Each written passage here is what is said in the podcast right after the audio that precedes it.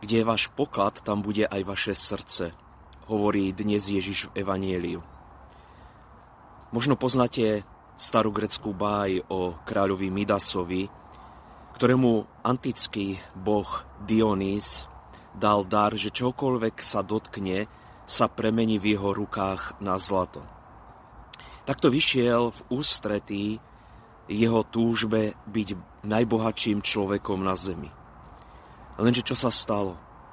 Král Midas sa nemohol ani najesť, pretože čokoľvek chytil do rúk, tak skutočne sa premenilo na zlato.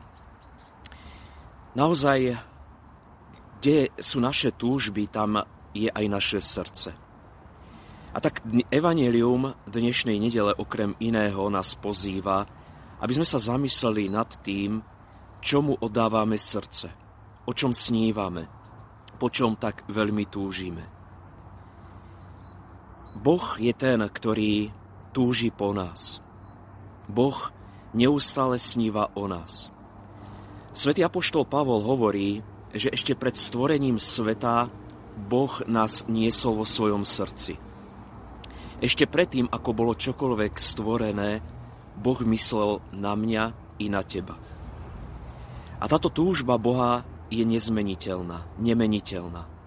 Ako to hovorí Boh u proroka Jeremiáša, láskou od vekov ťa milujem.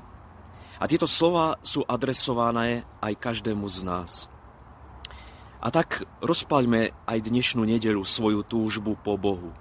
Odpovedzme aj my na jeho túžbu po nás svojou láskou. Predstavme mu svoje plány, svoje sny a pozvíme ho do nich.